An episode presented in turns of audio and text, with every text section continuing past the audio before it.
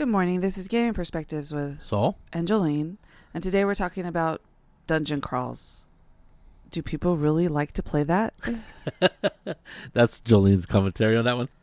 I gotta admit that when I first started playing D and D, we did have dungeons, and I remember, and I've talked to you all before about how I would draw these, you know, dungeons and on graph paper over, and not the same one, but I would just have sheets and sheets of dungeons that would come up. He's a true nerd.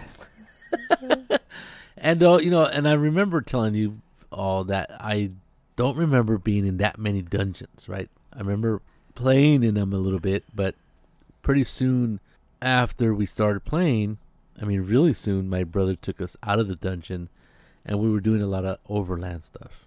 Every once in a while, we'd go into a dungeon, but dungeons were still like, you know, it was part of the name of Dungeons and Dragons, so obviously we had to make dungeons. So I would always, I mean, I would have this like, what, like so a- no matter what they were doing, Saul made sure that he, that he was making dungeons to keep the world even. you know, I was planning on running games. You know, I was gonna run a game, and a simple game is a dungeon, right? So I would, I would come up with all these dungeons that you know on this graph paper, and I would, and you know, back then, well, maybe today till still, you know, graph paper sometimes came on like on a pad that they would have a Yes. little glue stuck on the top, so it was like a little. So you know, I would draw a map and, and get another piece. You know, flip the page and draw another one. Now they weren't usually complicated because, dude, what I do remember about dungeons is that we would map them right. It was always the the mapper, and the mapper and the GM had to have this like unagi, right? This this communication link that they had to have because You better make sure, because otherwise you ain't getting out of that dungeon. well, just to get just to be able to draw out the dungeon as a player and not get lost, right? And not and we never I don't I don't think we ever did get lost or anything like that. But another, you know, I, my brother wasn't the type, but a GM could be the type. Well, you're you're the one that drew the map wrong, so uh, sorry, you're lost. And so he never pulled that one on us, right? That you know there was a mistake in the in the mapper's map. He was very cognizant of being able to draw the map just by verbal Felipe is very good with that, telling you exactly how many squares to go and stuff like that. Right, and so we developed a system where we, we, we would know, you know, I'm sure everybody had their own way of describing their dungeons. But my brother thought it was really cool that it was very modular, right? In a sense, for example, all his hallways for the for the most part were ten feet wide, and of course, you know, on your map, ten foot wide, you could just use your One real- square. one square. And then he thought that the best map He is a mechanical engineer. the best the not the best map the best room size was a 30 by 30 room with the door centered on the middle part of the 30 by 30 room so then you would easily be able to draw it and you wouldn't have to ask well what part was it on the south corner of the door is no it's in the middle boom If I was the GM, I would do that too because I would be tired of being asked that question. right and then all the doors were always in the middle right Oh, there's a room. There's a door on the other side of the room. Where is it? It's directly on the other side of the room. It's on. You know, there was north and the west and the east, and north, east, west, and south. Oh, on the south side, there's a door in the middle of the room. So, doors aside, maps very, aside, Very important in a dungeon crawl. why would you go into a dungeon? Because to me, I don't like going into dungeons. Well, it's treasure, right? I guess That's the big thing. I, I don't know. I'm asking you. It had to be, right? Anyway, so you know, tri- trip down trip, trip down memory lane. So we did. I don't think we played that many dungeon crawls as a group, and we must have gone down into dungeons quite a bit for my brother to come up with this ten foot wide hallways, thirty by thirty rooms, and we had this way of talking, right? Okay, the the hallway goes sixty feet and ends in the T. So instinctively, we knew what that meant, and then we go down. Okay, we look at okay, the T to the to the west goes 30 feet and turns north. The hallway to the to the east goes 20 feet and turns south. So it was very important for us to know how to get out of here and what and that make sure that we had you know explored the whole dungeon. So we obviously did a lot of dungeon crawls in a certain sense, but I don't remember. I don't just don't remember them that much. Because they all kind of run together because you're just opening doors, killing things, and taking their stuff. There's that. Of course, my brother was a little bit more brainy than most, I guess. And he would always come up with these reasons why there was a dungeon, right? Well, see, that's my thing. if you're going to go into a dungeon, you need to know why. And I had no idea that so many people liked dungeon crawls because most of the people I play with don't go into dungeons. in, real life or in games? Both. okay. But I was when doing the research for this one, there's like some guy asked, "What is the best system for a dungeon crawl?" and he got a lot of answers. Of course. So, depending on what kind of dungeon crawl you want to have, like this one guy says, "This is the system and the reason you would use it for a dungeon crawl." What system was it? Pathfinder. Okay. I wish to craft the ultimate character and slaughter my way through dungeons, watching my death machine become even more dangerous. Because Yes. Pathfinder's Yes. a, a crunchy, Right. uh, what do you call it? A munchkin? What do you call it? Munchkin Mini Maxer. Mini Maxer system. And he's a D&D 5th edition. I enjoy exploring character options, but efficiency is not nearly as important as an interesting variety.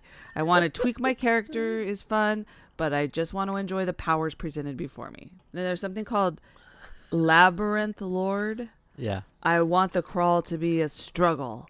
I want even the reward at the end of the dungeon is A kick in the it face. isn't your character that gets you through to the end of the of your group's planning. It's the in the end, but your group's planning. So I guess that one is very hard. And then um, Dungeon Crawl Classics. Oh yeah. He says, "F it." Thirty peasants enter and five ragged heroes emerge. I want my crawl to be dangerous but also unpredictable. The whims of fate can be most cruel or most kind. Yeah. That, And there's several other uh, ones. just recently, somebody in our group, I think it was Mike, hmm was talking about Dungeon Crawl cla- Classics and asked me what I thought. And I go, well, the whole idea is they have this system called the funnel. That's literally what they call it, where you get a group of adventurers, or not even adventurers, because they're zero level characters theoretically. Julie almost spit out her coffee. And when you put them through the funnel, you put them through this dungeon, I guess. I don't even know what it is. And basically, you are gonna kill off as a not the dungeon master, but uh, out of let's say you get five characters, four of them are gonna die because just Well, how do you play a game with a, with a group of people like that? Well, you just do. You just, Do you, do you make a new character when your character dies? no, you just everybody goes at the same time. You control the whole group. So Oh, you make a bunch of characters. yeah, you make a bunch of characters at the same time, and it's called the funnel. You get the funnel, and then the, the one that spits out at the very end is your character, your first level character. Then you go from there. Okay.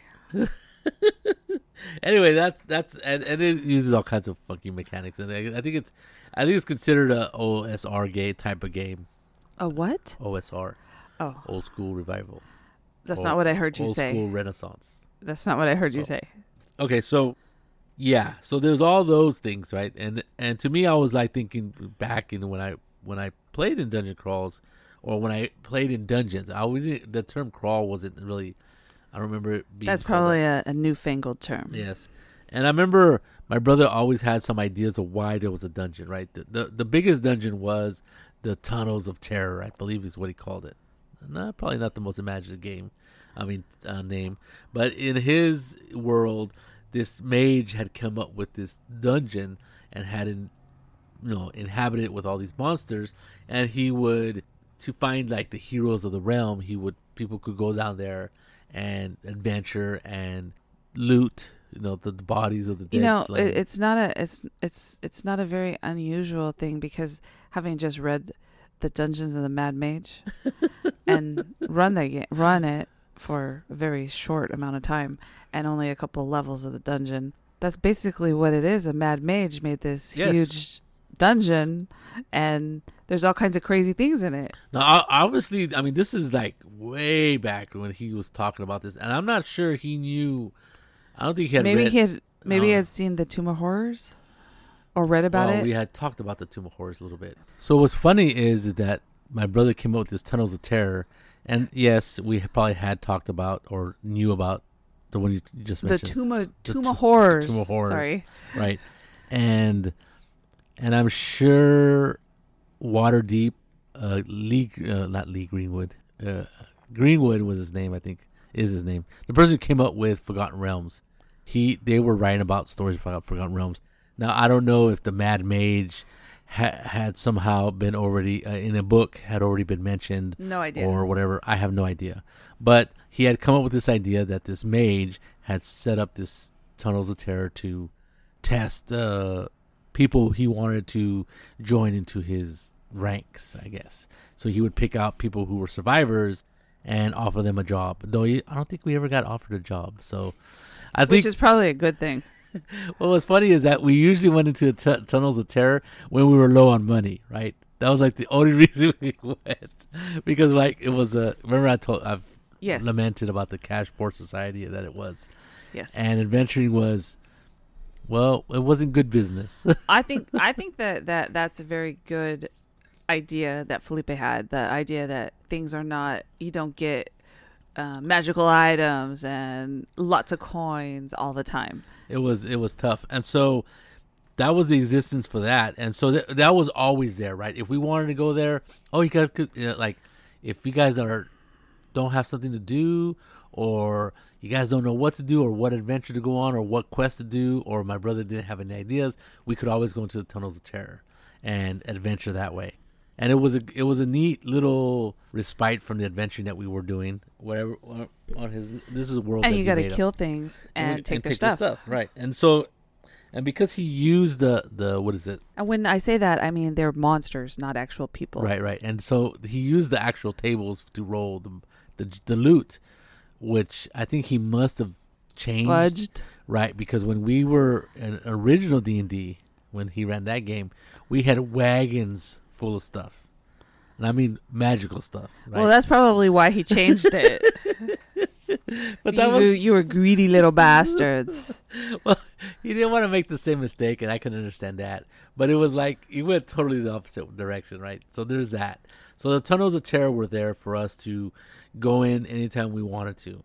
But for the most part, our adventuring was outside in the real world, solving problems or creating them, uh, depending on which way you want to look at it. Dungeon crawls weren't really a mainstay of our game. We were never involved in this, what now is termed the mega dungeon, right? Never in our wildest dreams did we ever. But obviously, the mega dungeon shows you that people enjoyed those kind of games, right? Yeah, yeah, And- I guess. and they they wanted to bring it back, so they did. And I don't know if pretty. ever really left.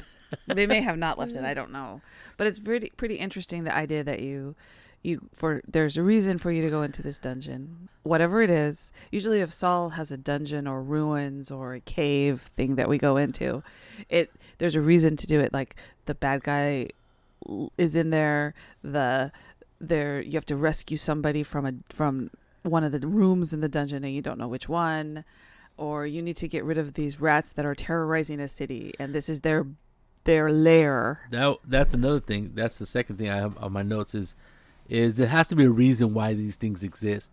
So in the tunnels of terror, it made total sense that this wizard was testing his, his the people, the adventurers for their hardiness and their prowess in battle. Now a mega dungeon in the middle of nowhere, I mean, it sometimes it doesn't make. Usually, if someone's gonna make a mega dungeon, there's got to be a reason for its existence.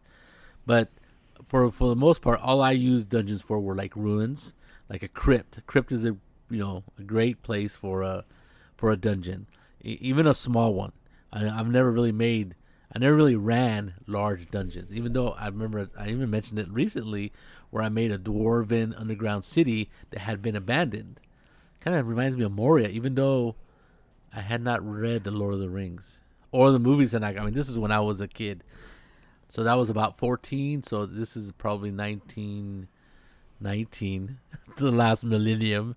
Uh, nineteen 67 80. plus 14 is 1980 something 81 1980 1980 when i was in uh you can't see it but i'm staring at 81, it like 82. he really should be able to add things together moria so moria more i made this this this, this uh, underground dwarven city and it, and it was filled with these like interesting you know it kind of reminds me of moria wow you know i must have been a genius because because i had like these bridges that would like the, the dwarves had made it so that they could raise the middle part of the bridge like you know suspended so they couldn't some people couldn't cross it or the enemy couldn't cross it right? And they made these.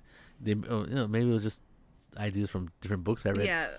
And then they had like these areas where like the the bridge was really narrow, right? So you would ha- you know you couldn't like f- have a huge army, you know, come across it. So they so they had all these uh these archer or crossbow areas that you could shoot into the bridge under prote- under under protection. Like uh, I guess they used to call them murder ho- holes in uh, in like uh, forts and stuff where you can shoot down into like the front gate. And it would make it hard for the enemy to shoot back at you because they were basically like tunnels They were slots. slots exactly and so i did that kind of stuff but the doors were all gone right so i was gonna make it into like this exploration with all these traps and stuff set because Right. when the dwarves left they set up all these traps now i never got to run that game uh, for whatever reason i don't remember why i didn't But, but he I, has a, a notebook full of it. so I have a so I, I mapped up this whole dungeon and I and I put some stuff in them, but the stuff was like like mold, right? Stuff that would that didn't need to like live, you know, go hunt and stuff. You know, there was like a centipede that had broken through one of the walls, and a centipede's a monster in D and D. This is D and D. So, but there wasn't like bugbears and there orcs and stuff like that, or you know, s- sentient beings in there. There were mainly monsters that had just broken through the walls or somehow got in there. You know, there wasn't like rooms full of bugbears in one room well, and orcs in another. uh, the the Mad Mage has a whole a whole um area because it's under Waterdeep, right? Well, there's a, a, a something called Skyport or something port. I can't re- a starport. I can't remember exactly, but there's a whole city there where there's these bad guys that like a whole gang of them that live there. Sorry if I'm doing any spoilers, but I didn't. I, I didn't like the idea of the dungeon. It just freaked me out too much to run it, especially on roll twenty because it's very very confining. But um, there's a whole world down there of these people who, and there it's underground. But if you think about it, when you're talking about the the cavern for the for the dwarves, if you really think about it, when I have run where you have to go down into where the elves are, the dark elves, and the um, and you go in Eber, is it Eberron? Eberron has it. They, they have the, the Well, Underdark. Yes, the Underdark. That's what it's That's called. Forgotten yes. Realms. And there is a place that you that you can get to it. Yeah. So I have done that where you just gone a little bit inside where you could Right. get to it and you had to do something. Right. Same with um, that. So so there's usually a reason that you need to go in there. Right. And if there's bad guys in there, it's usually because they're trying to either come out or that's where they're they are Right. and they're doing their nef- nefarious stuff and they're going to cause great Right. trouble in the world. Or the elves just want to take it over, right? The Dark Elves. well, yeah, Right.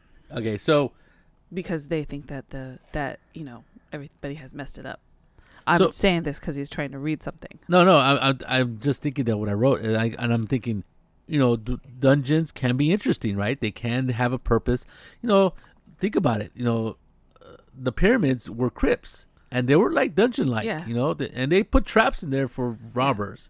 Now they're not as extensive or expansive as as in the fantasy realm, but if you could if you could make a crypt or a monument to a dead king with the ability to, of of fantasy creatures, right, to cut stone or make tunnels and you know use magic and special abilities, then the pyramids could could indeed be really complex underground things. And even already, if you look at some of the the pyramids are really complex, They really are complex, but they're right? not necessarily underground. Right, and some of the they dug quite a you know they have all these chambers and stuff like that, and and they could be you know can you, I can only imagine how expansive or how in depth or how trickery how tricky you know people would be if they had the ability of- magic and magical creatures to cut stone to make you know burrow and all these other things that that is possible.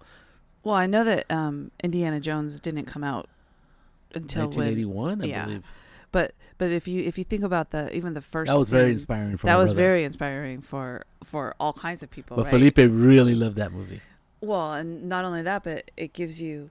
He's in where? Where was he? Central America, Yes. South America, Central where America. where he goes into the to the to the um the temple the crypt, thing, the temple, yeah. and those traps are like total like what D and D has, right? right. and so that that's like a visualization of what you've been playing for 10 years Yes. or not 10 years 5 years and then so so the idea is is amazing i never really thought about traps until i saw people play the tomb of horrors and then i was like oh because saul doesn't really use traps No, I don't. because he doesn't like them i think because he probably got destroyed by some of them in his younger days I don't remember. but dungeons have lots of traps, and one of the things when I was running the dungeon crawl, I it wasn't a crawl, the dungeon, the Mad Mage dungeon Right. thing is the the the thieves or the what do what do you call them rogues? Rogues. They kept saying, okay. I'm gonna go first to check for traps, and of course the paladin just ignored them and just went right on ahead, That was me, by the way. which was probably a, a good or bad thing because I kept telling him there aren't any traps, there aren't any traps because that would take a lot more um, time for me to do. well, not only that, it just didn't make sense, right? Because these these dungeons are There's a lot of people traipsing through them. exactly, and so I go those. If there was any traps, they would have been triggered long ago, and those beings are skeletons rotting, du- rotting, to, turning to dust. So I was it was foolish of us to to take the time, and I was quite ready to t- fall into any pit trap or spike trap or whatever my character was because he wanted to get out of this area, you no, out of the darkness, right? So it was very interesting. I really liked it. I it kind of harkened me back to the old days of playing D and D, uh, original D and D and A D and D. Uh, Since then, like I said, since third edition, I don't think I've, other than some minor little crypts that I've taken the characters into, I I have taken, but I've let, I planned the characters to go through or encounter. My I did nothing like a dungeon have I ran for anybody. I, I don't think I've ran a dungeon for No, the kids or you or No, we, we did go into crypts where the where the the dragon's skull was. Yes, that was my famous, Yeah. and it wasn't a expansive. It was No. literally a crypt. But the kids really enjoyed it because there were traps that you had to be careful, like not to get into the coffin and things like that, which you don't know at the time. Probably not a good idea to get into the coffin. Ian thought it was. well, he was also what fourteen or something Yes. like that. So, uh, you thought it? Well, he was. Yeah. And so I think when we look at dungeons in an imaginative way, I think it's they're pretty cool. Now you mentioned the mega dungeon. Now that's when the believability kind of for me comes down. You know, because like there's these dungeons now that are coming out, and I don't know where the concept came from a dun- mega dungeon. I mean, I didn't. I'm sure there's some reach. I could do some research because because they're super popular. It seems like to me. Well, the and the levels just go like the one, the Mad Mage one. It goes down a lot, Twentieth, right? more than that. Oh, okay. So I know there was this. There was, I mean, they've kickstarted some some mega dungeons, and they're thinking about kickstarting more like uh, dungeons that take you from one to twentieth level. A Yeah. dungeon that'll take you. So all your adventuring, your whole gameplay takes place in this dungeon as you go from one area to the other. Now, I'm not saying that some of those are not imaginative, imaginative rooms and imaginative areas and encounters, but you You know, probably want to go outside and see the light of day every once in a while. I'm just saying. exactly it's like it's like how, how long could you you know Well, if you think about it, and you're running these dungeons, and you do one level per session or something, it would be kind of cool. But that would be 20 sessions of this. yeah you're talking about 20 weeks and maybe and we're we're talking about you. you- It would be like half a year you would have a hard time doing a whole floor if you if you can't see where you're going and stuff like that. right Oh, um, floor. I mean, a level of a dungeon. So depending on how big the, the dungeon is and right but the but but the thing is like um if they're creating these huge dungeons there are also all kinds of things like there were things in the mad mage that you guys never even saw because you didn't walk that way. Right. So i saw i saw because unfortunately you i have you using my account for yes i Roll20. know and when i sign in i always sign in as the gm Yes. automatically so i boom but you know i see all the maps and everything and then i i rejoin as a player because i'm a player and then of course roll I, 20 takes a long time so he gets to see all of so the but things i was like holy crap this place is huge i know which you know I I might take which a, I can see uh, if you go onto YouTube. There's this guy who gives you all the spoilers, of course, but he tells you about running, and he might even have the live play on. I don't know, but um, but oh how to run the Mad Mage right yeah, I think you did uh he did it. He he did it as he was going. He had just got it right, so I I did it. I I was watching him because I was trying to figure out what I was gonna do because I got this book and I'm like going, well, we got the book. I might as well run it. And these guys are really high level, so they'll be really hard to kill. But um, it was a it was a very interesting interesting thing, and there's all kinds of plots and different things. So it's not like you're just going in to kill stuff and take their stuff. Yeah. But really, that's what you end up doing, right? As you come across crazy things and stuff. But but it's an interesting idea. You could do it if you can. I wouldn't suggest doing it on roll twenty myself because it's very, especially with the dynamic lighting. Because I was looking at what Augustine was seeing and what Saul was seeing versus what the GM is seeing is totally different Oh yeah. because when you have dynamic lighting on, then you seriously are not seeing anything except what's in your your 60 foot vision or your 120 And foot vision. and then and then walls block line of sight, right? Yes. So it's all black and and if there's like a, a pillar, it blo- it blocks. And that kind of freaked me out more than anything was looking at Augustine's screen because we're sitting next to each other on computers, and I'm like going, okay, I wouldn't want to be in that dungeon. That's exactly why dynamic lighting is so cool because let's say you have a real big long round pillar in the middle of the yes, room and there's a monster behind it and, it- you really can't and see when it. and when you move your token, you know all you see is the room, and and it's really interesting. I don't, I don't know if any of you, how many of you know what dynamic lighting is, but it's like if you had a light source, like a flashlight, it would show you a cone of light in front of you. And if you have a torch, it surrounds you, but things block the line of sight. Like if there's a wall, if it's a pillar, uh, anything. And so what happens is, as you move around, there's this shadow that moves around with the with the with the, along with your token. So I think it's super cool. And that is one of the really cool features Yes. of Roll Twenty, and I'm sure other tabletop simulator thingies online, tabletops. virtual tabletop things yes, they have it. the same kind of stuff. It makes it more believable that you're actually in a dungeon if you're playing a dungeon It really gives way. you that feeling. and it was an interesting aspect to me because then I'm like going, oh my god, all these games where Saul has said, okay, go in there into these ruins and find this. I'm like, I never liked it in the first place because I'm a little claustrophobic about these things. But when you can actually see it on the screen and you're seeing, you're going, oh my goodness, this is what the players are seeing. As the GM, you're seeing the characters. Yeah. Well, and the players Oh yeah. yeah, the as the GM, you're seeing everything, the whole map and everything, and you see the people moving around and stuff.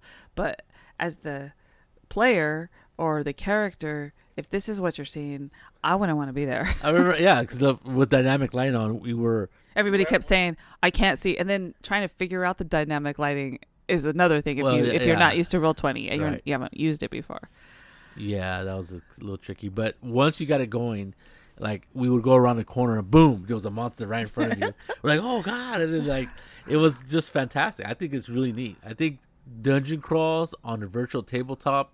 Have add a, a three dimensional Yes. kind of a, a thing to it, right? Right. Even though it's two dimensional. well, because you know, because what happens in a, I guess you could do it on a tabletop if you use terrain.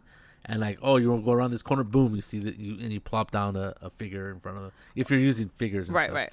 But uh, But that would take a oh, that would be I mean it's hard to plot it out on on roll 20 but can you imagine having all the little monsters set up so people can't see them so you can pull them out yes, uh, as a that's what I'm talking about. yeah and I think some people do it, but uh, it's very difficult. And I think Roll Twenty or any virtual tabletop that has dynamic lighting, a dungeon crawl really adds that element of surprise, of wonder, and like you said, claustrophobic. Because like you know when you're down there, you can only see what thirty feet in front of you, and then you can, and then like then then it has like that fading right where where it gets dimmer and dimmer as as it gets a- away from the. I'm telling you right now players don't like it when they can't see what's in front of them because they kept going are you sure you have the setting right cuz and then Saul somehow got attached to one of the other players and could only see what if they were next to him otherwise all he had was a black screen Yeah, that was. Uh, I always. Yeah, I don't know how that happened. I'm sure it was me because I am learning how to do these things on roll 20 That's true. but it does make it it, it, it does give it an interesting idea so uh, if you're interested in it and you really want to run a, a cool and you have roll 20 and you're not you're not opposed to spending $60 on a on the virtual book to have all the maps after you just bought the real book to look at then go for it It wasn't sixty bucks, was it? The Mad Mage. yeah oh no on on roll 20 it was like 39 Yeah, thirty. the bucks. book was $60 Oh yeah, the re- real book. Yeah. Yeah. Well, we know we like supporting our local game stores, so we buy stuff every once in a while. I think when when uh, I just actually was thinking about it, that roll twenty, roll twenty, but any virtual tabletop that has dynamic lighting and you you use that ability in the in the virtual tabletop and run a dungeon crawl, I think that is really cool because some some tabletops, some virtual tabletops are really neat, right? They'll have they'll have a really neat dynamic lighting, right, where where you can see in color and all these other things, and and it just really makes it an interesting interesting game. I think that if I was to run it, I would want to run it on a virtual tabletop before I run a dungeon crawl on a on, on pen and paper table, yeah, pen and paper, because you know the, you forego the mapping, you forego all that stuff because the map is right there. You know, now you can move your token, and then you're like, okay, which way do I go? Just even if the characters forget which they can't forget which way they go, they still have the map. They can still run around, and if they take a wrong turn and go into an area that they haven't gone to, thinking they're trying to get away because they're all hurt, and they go into a big room with full of monsters, even better. Well, and if you do run it on a tabletop, um, D and D and Pathfinder and all of them now have those tiles. Yes. That, and right before COVID, I bought a bunch of them because I was running something with this giant cavern, and it was really really cool. I made my own map. Yes. From um, what is it? The dojo, the Uh, something I can't used it. remember it. It's been a while because we've been in COVID lockdown stuff, but um, there's a place where you can go online and make your own dungeon, and it's really cool because you can tell it the level and all kinds of things, and it's random, and it populates it with monsters and stuff. Oh stuff. yeah, yeah. That's a website. Yeah, Yeah, yeah. and then I, I told Saul, well, if because we're running for a group and I needed the tiles, I didn't want to have to draw it out on the hex paper or the, and Right.